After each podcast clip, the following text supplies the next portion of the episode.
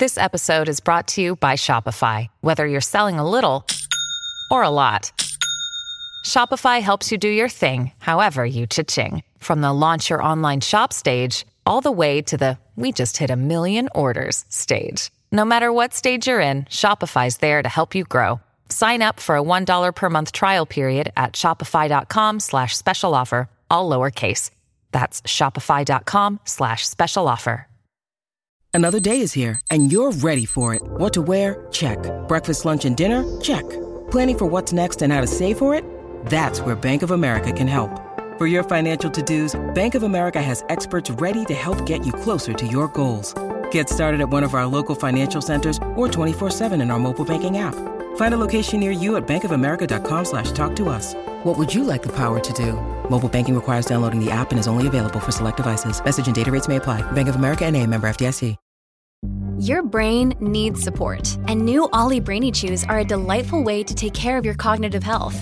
Made with scientifically backed ingredients like Thai ginger, L-theanine, and caffeine, Brainy Chews support healthy brain function and help you find your focus, stay chill, or get energized. Be kind to your mind and get these nootropic chews at ollie.com. That's O L L Y.com. These statements have not been evaluated by the Food and Drug Administration. This product is not intended to diagnose, treat, cure, or prevent any disease. Welcome to the New Books Network. I'm Chris Holmes, and this is Burned by Books.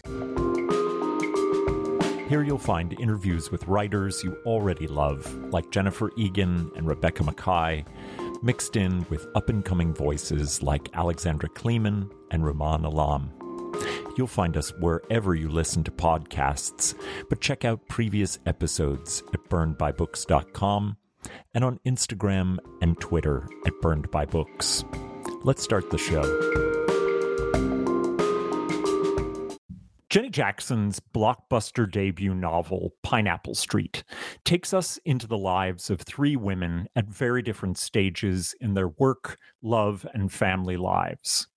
When Sasha, a working class girl from Rhode Island, marries into the old money Stockton family, she understands quickly that her husband's love for her is not necessarily transferable to the rest of the Stockton clan. Gifted by her in laws, at least temporarily, a house of extraordinary value in Brooklyn Heights on the fashionable Pineapple Street, Sasha is trying her best to understand her place in a family unlike her own in nearly every way. Her sisters in law, Darley, the eldest, and Georgina, the youngest of the Stocktons, see Sasha as somewhat of an interloper, entirely uninterested in joining the family properly and with a certain self interest that is deeply off putting. Each sibling is struggling in her own way. Darley has cut herself free from a promised inheritance in order to bet on true love and her own family making. But when things go terribly wrong for her husband's career and her children aren't quite the rays of sunshine that she might have hoped, she wonders about her sacrifices. Georgina, young and uncertain about much in her life, other than her deep attraction to a work colleague, a man who appears to have figured out the secret to a meaningful life, is working out that in fact all secrets, don't tell the whole story. A novel that harkens back to the family manor stories of the 19th century, updated with the concerns of an American system of wealth inequality that threatens to tear down the structures of the nation. Pineapple Street asks difficult questions about the possibility of living a good life when the very nature of that life has been preordained by money. As with all good novels, appearances are deceiving, and Jenny Jackson sets up some fantastic and plot shaking surprises for each of the characters as they stumble and right themselves on the way to something like living properly.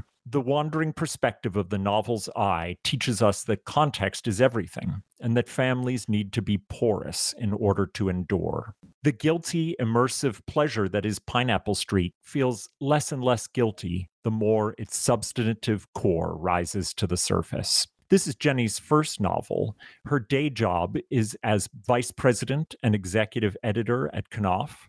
She is a graduate of Williams College and the Columbia Publishing course, and she lives with her family in Brooklyn Heights. Welcome to the show, Jenny. Chris, that was such a wonderful introduction. Thank you, thank you, thank you. Thank you for being here. I know you have been just about everywhere with this novel. You're just returning from the London Book Fair. Um, how has it been um, feeling the early success of your first novel?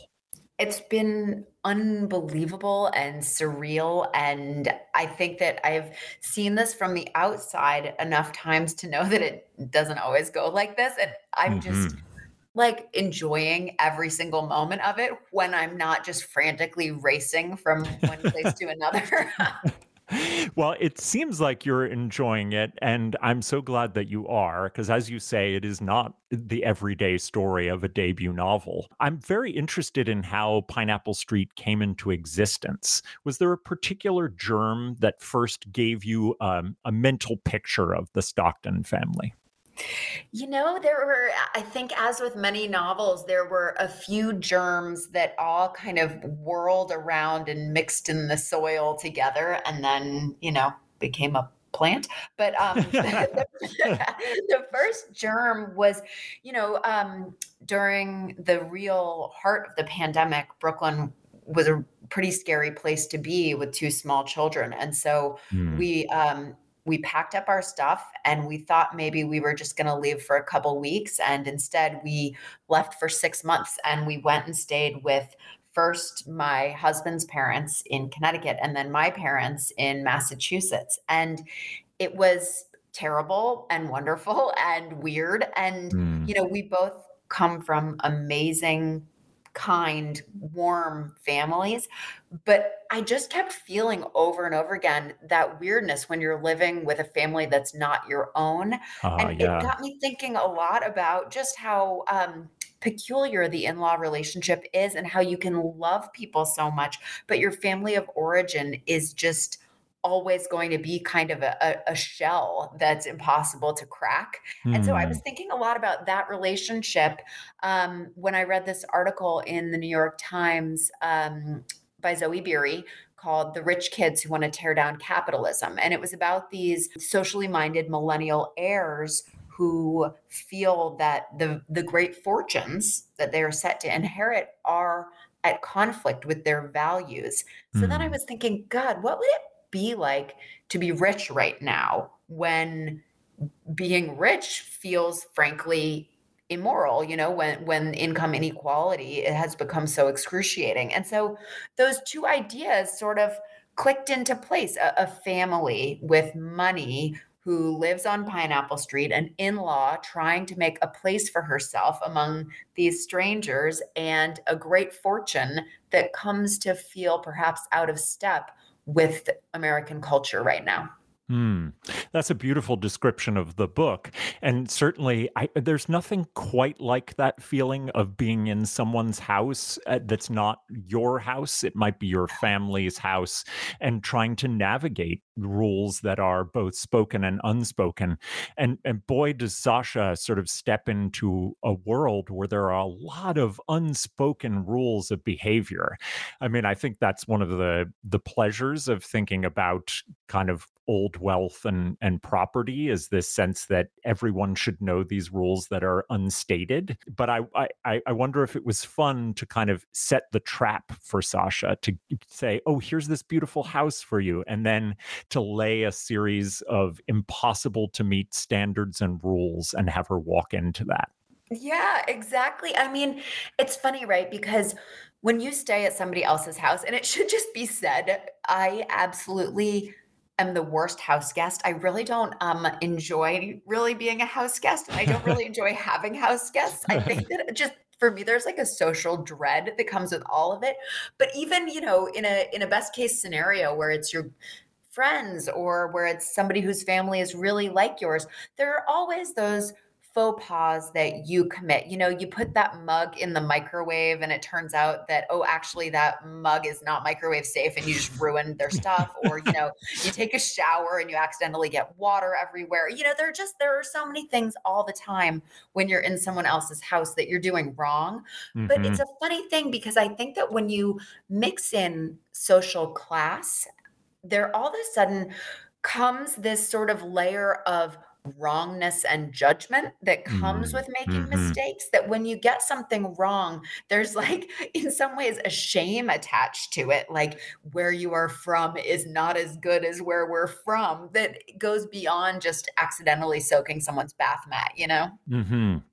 Yeah, that I I mean the shame is is the clearest maybe in that moment where Sasha realizes that she's um unbeknownst to her wearing a approximately the same outfit. Is is it the cook or Uh, the the yeah, their housekeeper. Their housekeeper? wearing and you know, this is I'm just gonna confess, this is a ripped from real life story. One of my very best friends at work had this happen to her that she was uh, visiting her husband's family on Cape Cod. They were just boyfriend girlfriend at the time and she wore a white blouse and navy pants to their family party and people kept mistaking her for the caterer. And it's just this it's so deeply cringe because I think we've all been in that situation where we have accidentally asked a, a stranger for help at a store only to have them say, I don't work here. Or, you know, Mm, uh, mhm. uh, I mean, we've all been on both sides of that, right? I've certainly asked someone for help at a store wrongly and vice versa.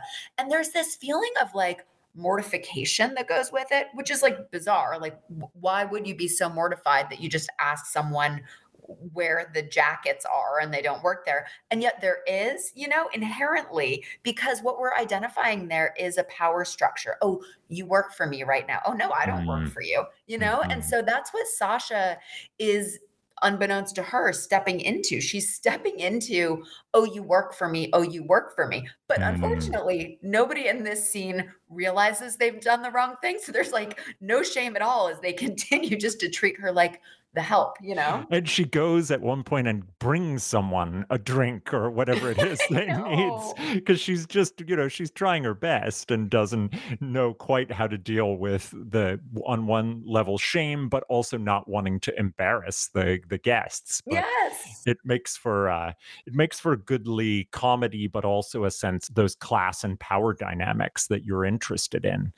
And it's it's why I think so you have this incredible compliment given to you by the novelist uh, Chris Bohjalian, who says that uh, Pineapple Street is the novel Jane Austen would have written if Jane Austen lived in Brooklyn Heights in the 21st century. And while I won't uh, ask you to compare yourself to Yeah, really. Austen, I, I am curious uh, that, you know, I do think you're interested in the thing that Austen was interested in, which is these sort of these very subtle and textured class differentials and how they play out in the everyday interactions of family, friends, intimates, and and others. Well, I will confess that I um that in, for my senior seminar at Williams College, I took the Jane Austen seminar and it made such an enormous impression on me. And then of course there have been so many wonderful sort of retellings of Pride and Prejudice in different ways, whether it's, you know, Bridget Jones's Diary, which is honestly one of my like seminal texts or um or Curtis Sittenfeld's wonderful Eligible of a few years ago. oh And I yeah, think that was a great one. I love that book. I think that um, astute readers might enjoy taking a look at some of the scenes. I really don't want to spoil too much, but um, some of the Curtis scenes, specifically Mm, the um, the Russian oligarch uh, chic party, and then again the um, the party where they run into each other, because those scenes are actually an homage to to Mr. Darcy uh, and, and and Elizabeth Bennet in those in those scenes. So Absolutely, Jane Austen. I love her. I'm obsessed with her, and I think that the mother character could also sort of uh, be seen as a little bit of a nod to Mrs. Bennet, right? Because Tilda in the opening scene is looking at the dating apps, and Curtis observes, like, "Oh my gosh, that's just like my mother who would want to set me up with somebody who has an adjoining property on Martha's Vineyard." You know, a lot of these sort of old school matching matchmaking traditions seem to apply in in this upper echelon of New York society in a way that feels pretty out of step with the rest of America. Well, now she's going to be Mrs. Bennet forever for me. Um, absolutely. and and now the the Curtis scenes take on a different valiance now that you've uh, given me that image. I I, I definitely see it. Su- Susie Yang said that Pine- Pineapple Street was the Edith Wharton novel of our time, but you're not cruel enough to your characters, I think, to be to be Edith Wharton. She would take them down to the seventh layer of hell. Um, and you ultimately, I think, have a great deal of empathy for for pretty much everybody in the novel. Do you yeah. do you feel in your sen- in your sense of yourself as a writer a kind of uh, a desire to be kind ultimately to each of the characters? Yes, and it's so funny that you're that you've pointed this out because I know there have um, you know been some reviews that said you know that ultimately I I do pull punches out of you know for the sake of kindness to my characters and it's just frankly true that I um when I think about the books that I truly truly love you know I'm I as an editor, I get to work with Katherine Heiny, who is um, the author of Single Carefree Mellow and um, Early Morning Riser and Standard Deviation. And she just loves her characters so deeply. And it really adds a layer of warmth and well being to the reading experience. And I think when I was writing this book, you know, the, the end of 2020 and the beginning of 2021, I just felt like everyone was in such a dark, sad, terrible place. And I mm, wanted to mm-hmm. write this book to A, make myself happy, but also make readers happy. And so I wanted to spend time with people who were ultimately good but trying to be better. I thought mm-hmm. a lot about um, Nick Hornby's novel, How to Be Good, you know, where it's decent people wrestling with with what to make of themselves you know in this life and then you know i really wanted to to just have a sense of joy as you were reading it and for me writing about people who i liked and whose company i enjoyed w- was the way forward well, you can definitely feel it in your in your characters. There's a sense of, as you say, a, a struggle to to do better and be better, um, but also you can feel your your your genuine affection for them.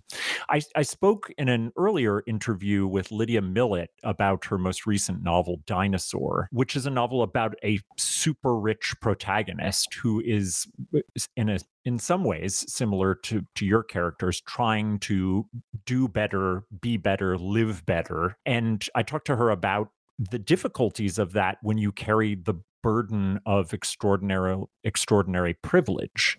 And she said that you need to have stories about every kind of person attempting to bring goodness into the world because it's the variety and seeing all types of people in that process that very human process that makes literature powerful. You know it's interesting. I think that in some ways i have been such a fan of succession of white lotus. I mean i mm-hmm. think there uh, i watched Triangle of Sadness, the menu. I think that it is very interesting and just I mean, I think rich people are having a moment and it's interesting to watch and to read and to see this experience. I also think, though, that we're living in just this incredibly wild time where um, you know as the boomers pass they are going to be passing down more wealth than you know any generation has ever before inherited. You know millennials are set to be the, the greatest inheritors of fortunes. And so we're minting these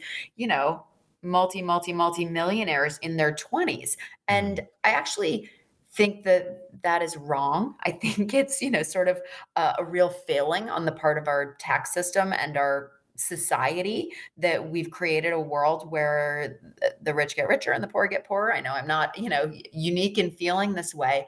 Um, and so I wanted to tackle that, but I didn't think that it was um, especially fresh or new for me to write about that from from the perspective of, you know, um, a millennial who is you know struggling making $20000 a year and i also didn't think it would feel especially fresh or new for me to write about it from the perspective of you know a billionaire villain. I thought the most interesting way for me to go at it would be for me to write about to write about it from the point of view of privileged people who have been blind to their own privilege because you know i think this is like possibly a quote from like the promotional movie uh for the the promotion for the movie of a talented mr ripley but there's some quote that says like we all think that we are good people. And i mean a lot of like i really am like harkening back to a piece of ad copy as like a you know kind of a piece of wisdom here.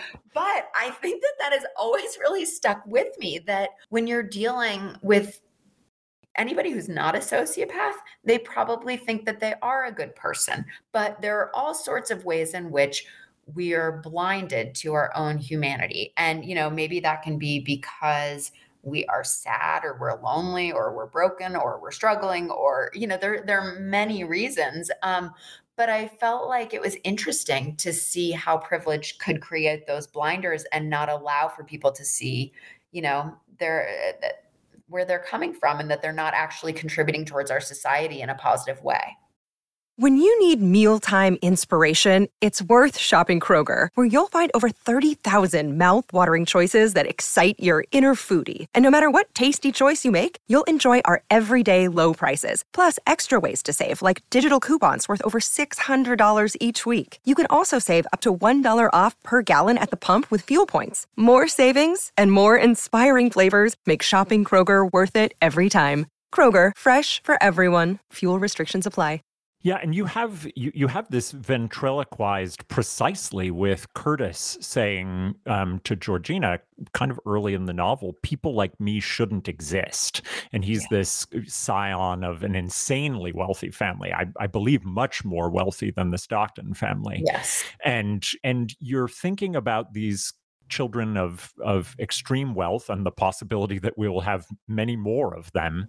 And that question of what to do about their existence starts to weigh on Georgina. And can you talk a little bit about how she handles it? And I mean I don't know how much you want to give away but also thinking through you know what does it mean to kind of change that nature of your existence as a certain kind of person um, who's inherited all this wealth yeah, you know, I mean, I loved her um I loved creating a sort of tricky dichotomy for her where she is essentially nothing but a drain, you know, on her family that she has uh, an expensive apartment and she's gone to these expensive schools and she spends her nights and weekends going out to expensive dinners and drinking fancy cocktails and hanging out with the other rich kids that, you know, she grew up with and then nursing her hangovers with delivery.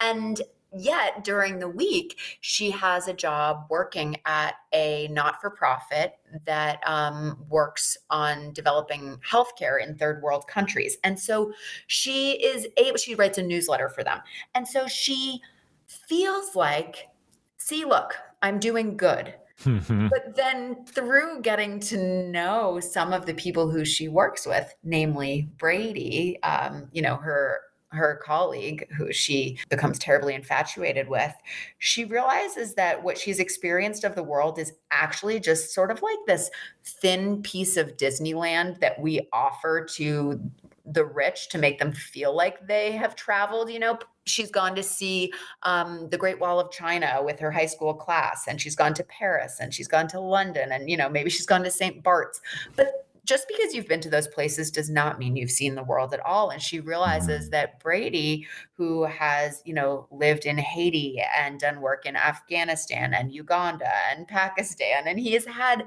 a much um a much deeper relationship with the way other humans actually live on this planet. And it's sort of a rude awakening for her. That's rude awakening phase one. and then she has another couple of rude awakening phases over the course of this novel.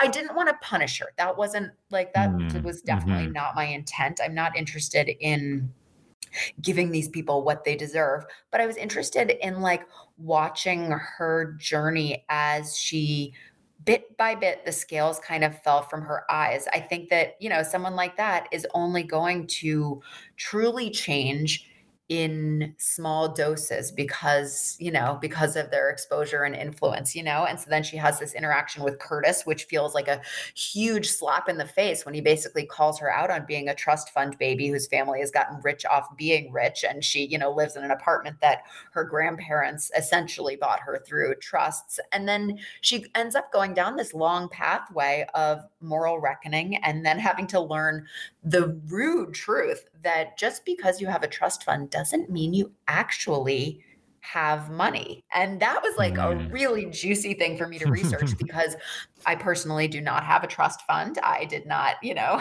grow up. I, I do not expect to inherit great wealth and I hope my parents live forever. But um, I had, I had to do a lot of homework when it came to how inheritances work. And I just learned so much about the way that these trusts are safeguarded to prevent anyone from actually frittering them away. These trusts are really designed to be, you know, there are generation skipping trusts and there are trusts where you have to where you're doled out certain bits of the interest but you never touch the principal and this is the way that um, the elite have created dynastic wealth in mm. our country. Mm-hmm.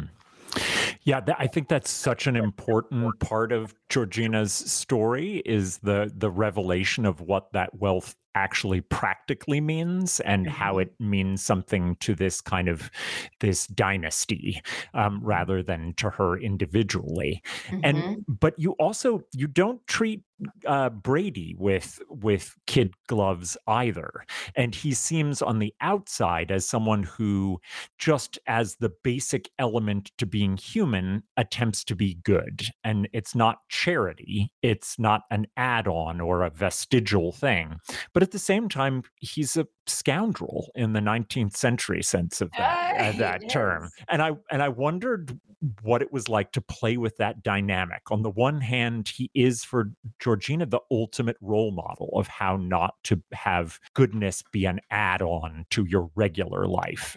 And then at the same time to be a kind of deeply flawed person.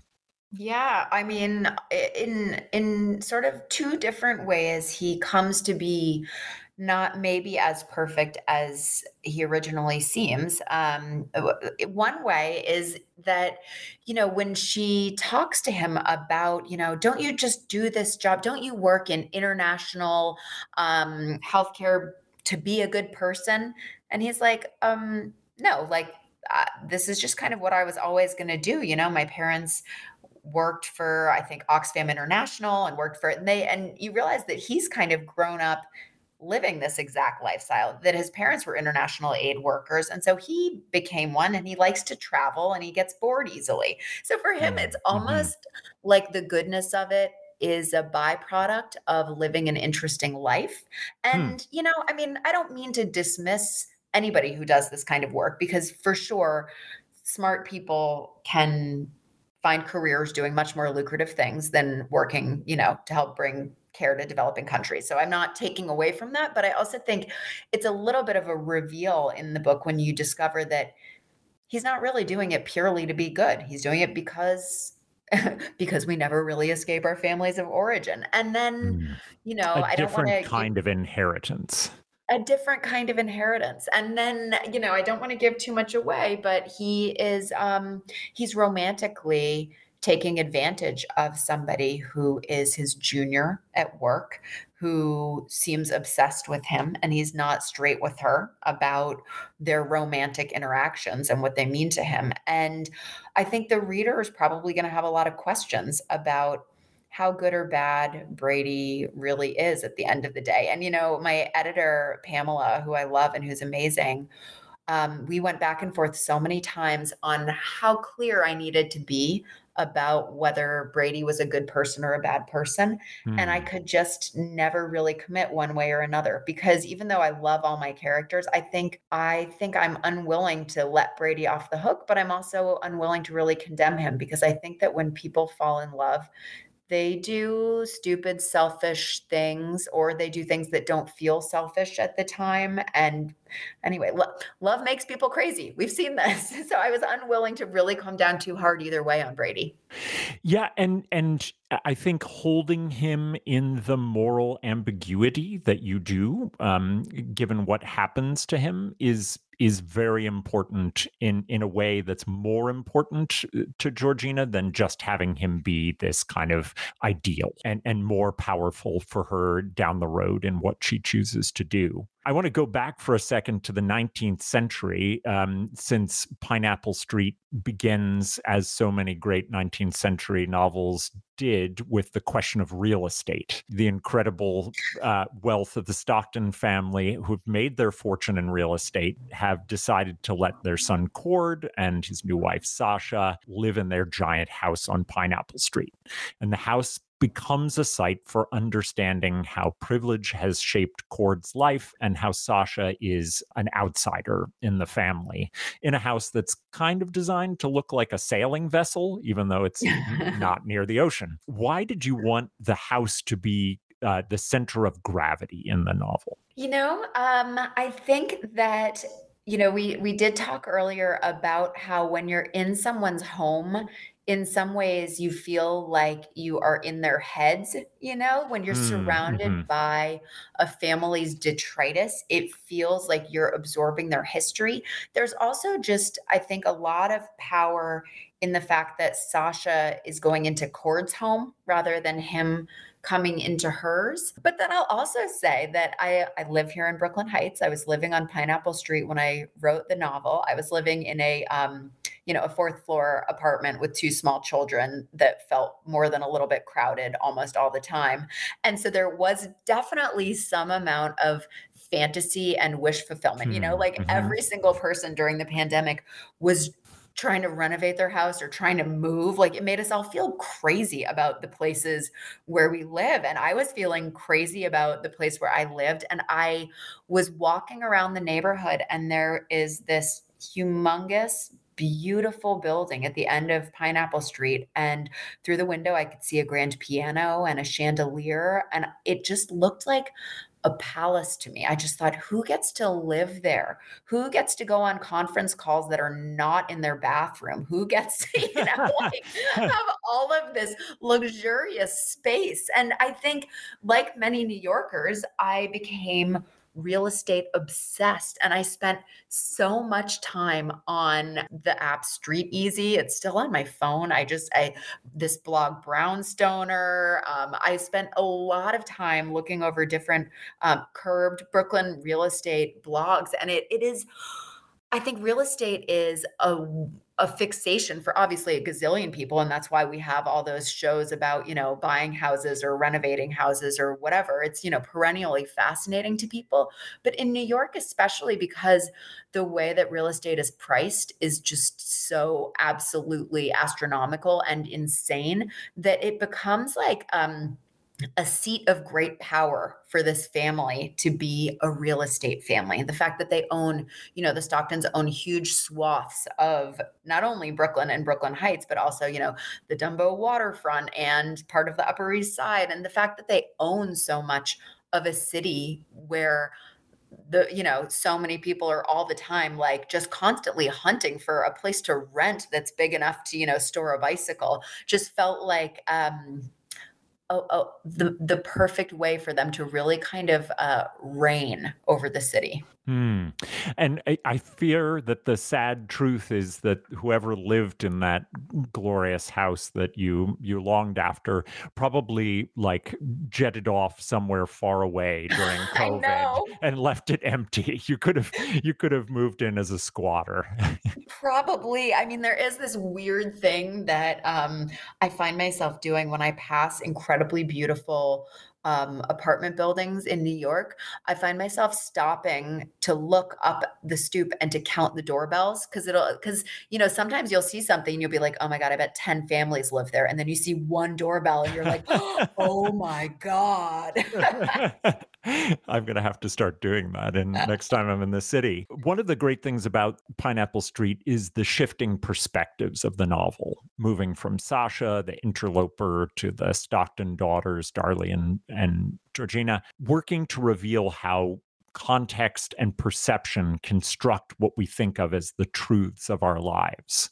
Sasha sees the sisters as greedy daughters of generational wealth, working to make her the outcast of the family. But when we move with the narrative eye to inhabit the the sisters, we see Sasha's alienation as aloofness and distance and self interest. Can you describe the work you did with these three protagonists and the moving narrative eye that helps us inhabit each of their viewpoints? Yeah, I feel like I um I've studied the work of J. Courtney Sullivan, who's one of my writers. She wrote Maine and Commencement and Friends and Strangers, and she has always written from um, a rotating point of view. And there is this wonderful, wonderful thing when you're writing in close third person, where um, you get this sort of band of narration that lies between what the character understands about themselves and what you, the author, would like to tell the reader about that character. Mm-hmm. And when you are describing sort of the same interactions from multiple points of view and you show how they understand those moments differently, that's sort of where a lot of the drama can lie in, in in a book like this. And you know i felt like i was writing about people who at the end of the day were genuinely seeking connection no matter they weren't always working really hard on connecting but they genuinely did want to have harmony in their family. And so the main place where the action was going to take place was in misunderstanding. And so when you're writing from close third person rotating point of view, which I have now started calling the lazy Susan of narration, where you're kind of going like this narrator, that narrator, this narrator, that narrator. So when you're I'm going to call it that in class now. It's good, right? So when you're sort of spinning the lazy Susan and you're seeing from different perspectives, it gives you just this wonderful way to exploit those misunderstandings and amplify them. Mm, yeah, well, I'm stealing that. So I hope you didn't uh, copyright it already. um, part of the initial excitement around the release of Pineapple Street had to do with your day job as an editor for some of the most important and beloved writers working today. Your roster includes Gabrielle Zevin, Emily St. John Mandel, and you just mentioned J. Courtney Sullivan, and many other authors who credit you for shepherding their novels to greater visibility and commercial success. I've been wondering whether it was a burden or an asset to have worked with so many talented people. Did it stir your creative energies or set an impossible bar that was intimidating? Well, I think that if I tried to write like any of my writers, or if I thought even consciously about a reader going back to back from one of their books to one of mine, I just never, ever, ever would have been able to even try. Um, but I just keep feeling like I have you know, sort of accidentally taken a 20 year MFA program and tricked everyone by getting them to pay me for it, you know, because I just studied like at the knees of these writers who blow me away, you know? And so it's been a huge, huge, huge asset. I will say one of the very weird things about writing for me, and I bet this is, um, I'm curious to know actually. I'd love to talk to more writers about how they experience this. I think one of the things that makes me a good editor but is weird or harder for me as a writer is that I think I'm a little bit of um, a mimic. I think that I mm. really do soak up the language of whoever I am reading or whoever I'm talking to. Like, you know, if I spend a lot of time around my family, I almost start having a southern accent and you know it's like just i really do pick up the language from other people and i feel like as an editor that's been really beneficial because when i'm deep in somebody's novel working with them i can say oh you know what i think here he would more do this or he would more say that or you know i'm able to really like kind of um, pick up their voice and help them kind of carry it along through any sticky parts mm-hmm. but when it comes to writing my own book i've been so, you know, I had to find my own voice. You know, I was not, it, of course, not interested in trying to copy anybody or, you know, um, sound like anybody else. So once I found my own voice, I felt excited about it and like eager to, you know, keep writing away. But because of my day job, I sort of had to take breaks in writing to edit some other projects. So it would be really hard for me if I was editing somebody who had a really different voice, you know, like if I was editing a wilderness thriller and then mm, I had to like mm-hmm. go back to Pineapple Street, I would just sort of feel like I needed to, you know, mouthwash my brain and do a reset so that I wasn't like, you know, all of a sudden somebody's like popping around a corner on Orange Street with a rifle over their shoulder or something. You know, it's like just trying to like get the other voice out of my head and get back into my own voice.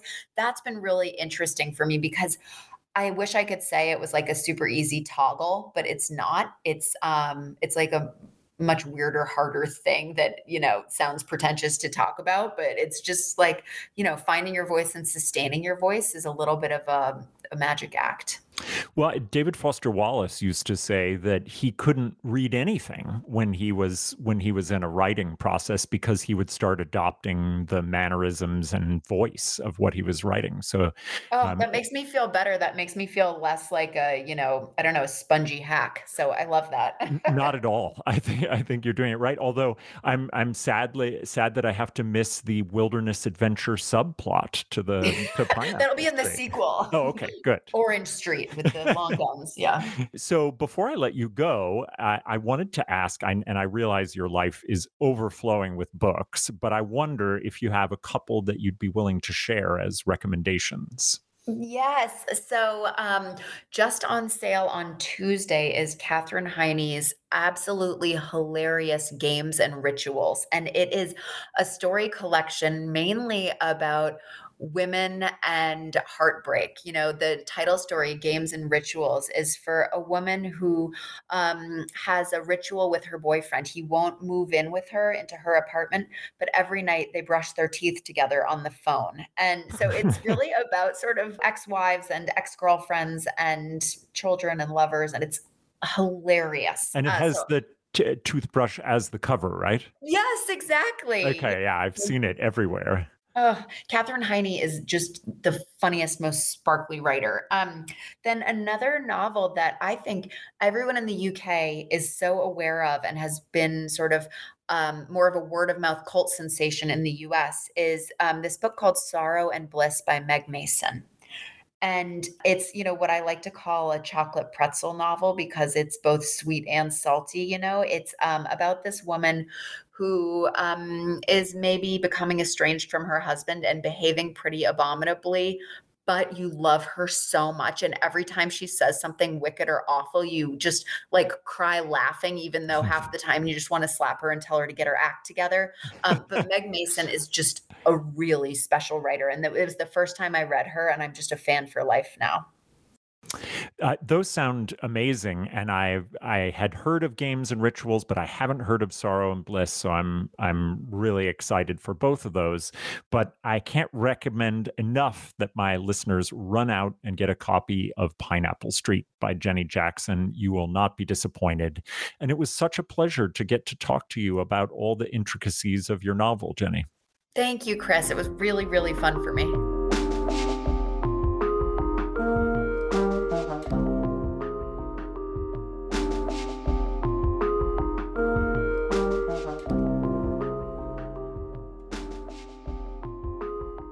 Well, that's all from me for now. My great thanks to Jenny Jackson for her generosity in coming on the show to talk about her fabulous debut novel, Pineapple Street. You can find links to purchase Pineapple Street and all Jenny's recommended books at the website, burnedbybooks.com. There you'll find all of our previous episodes, links to buy a podcast t shirt, and ways to get in touch. As you listen, take a moment to rate the show on iTunes, Spotify, or wherever you listen. This will bring us more listeners and allow the show to grow. Until next time, this has been Burned by Books.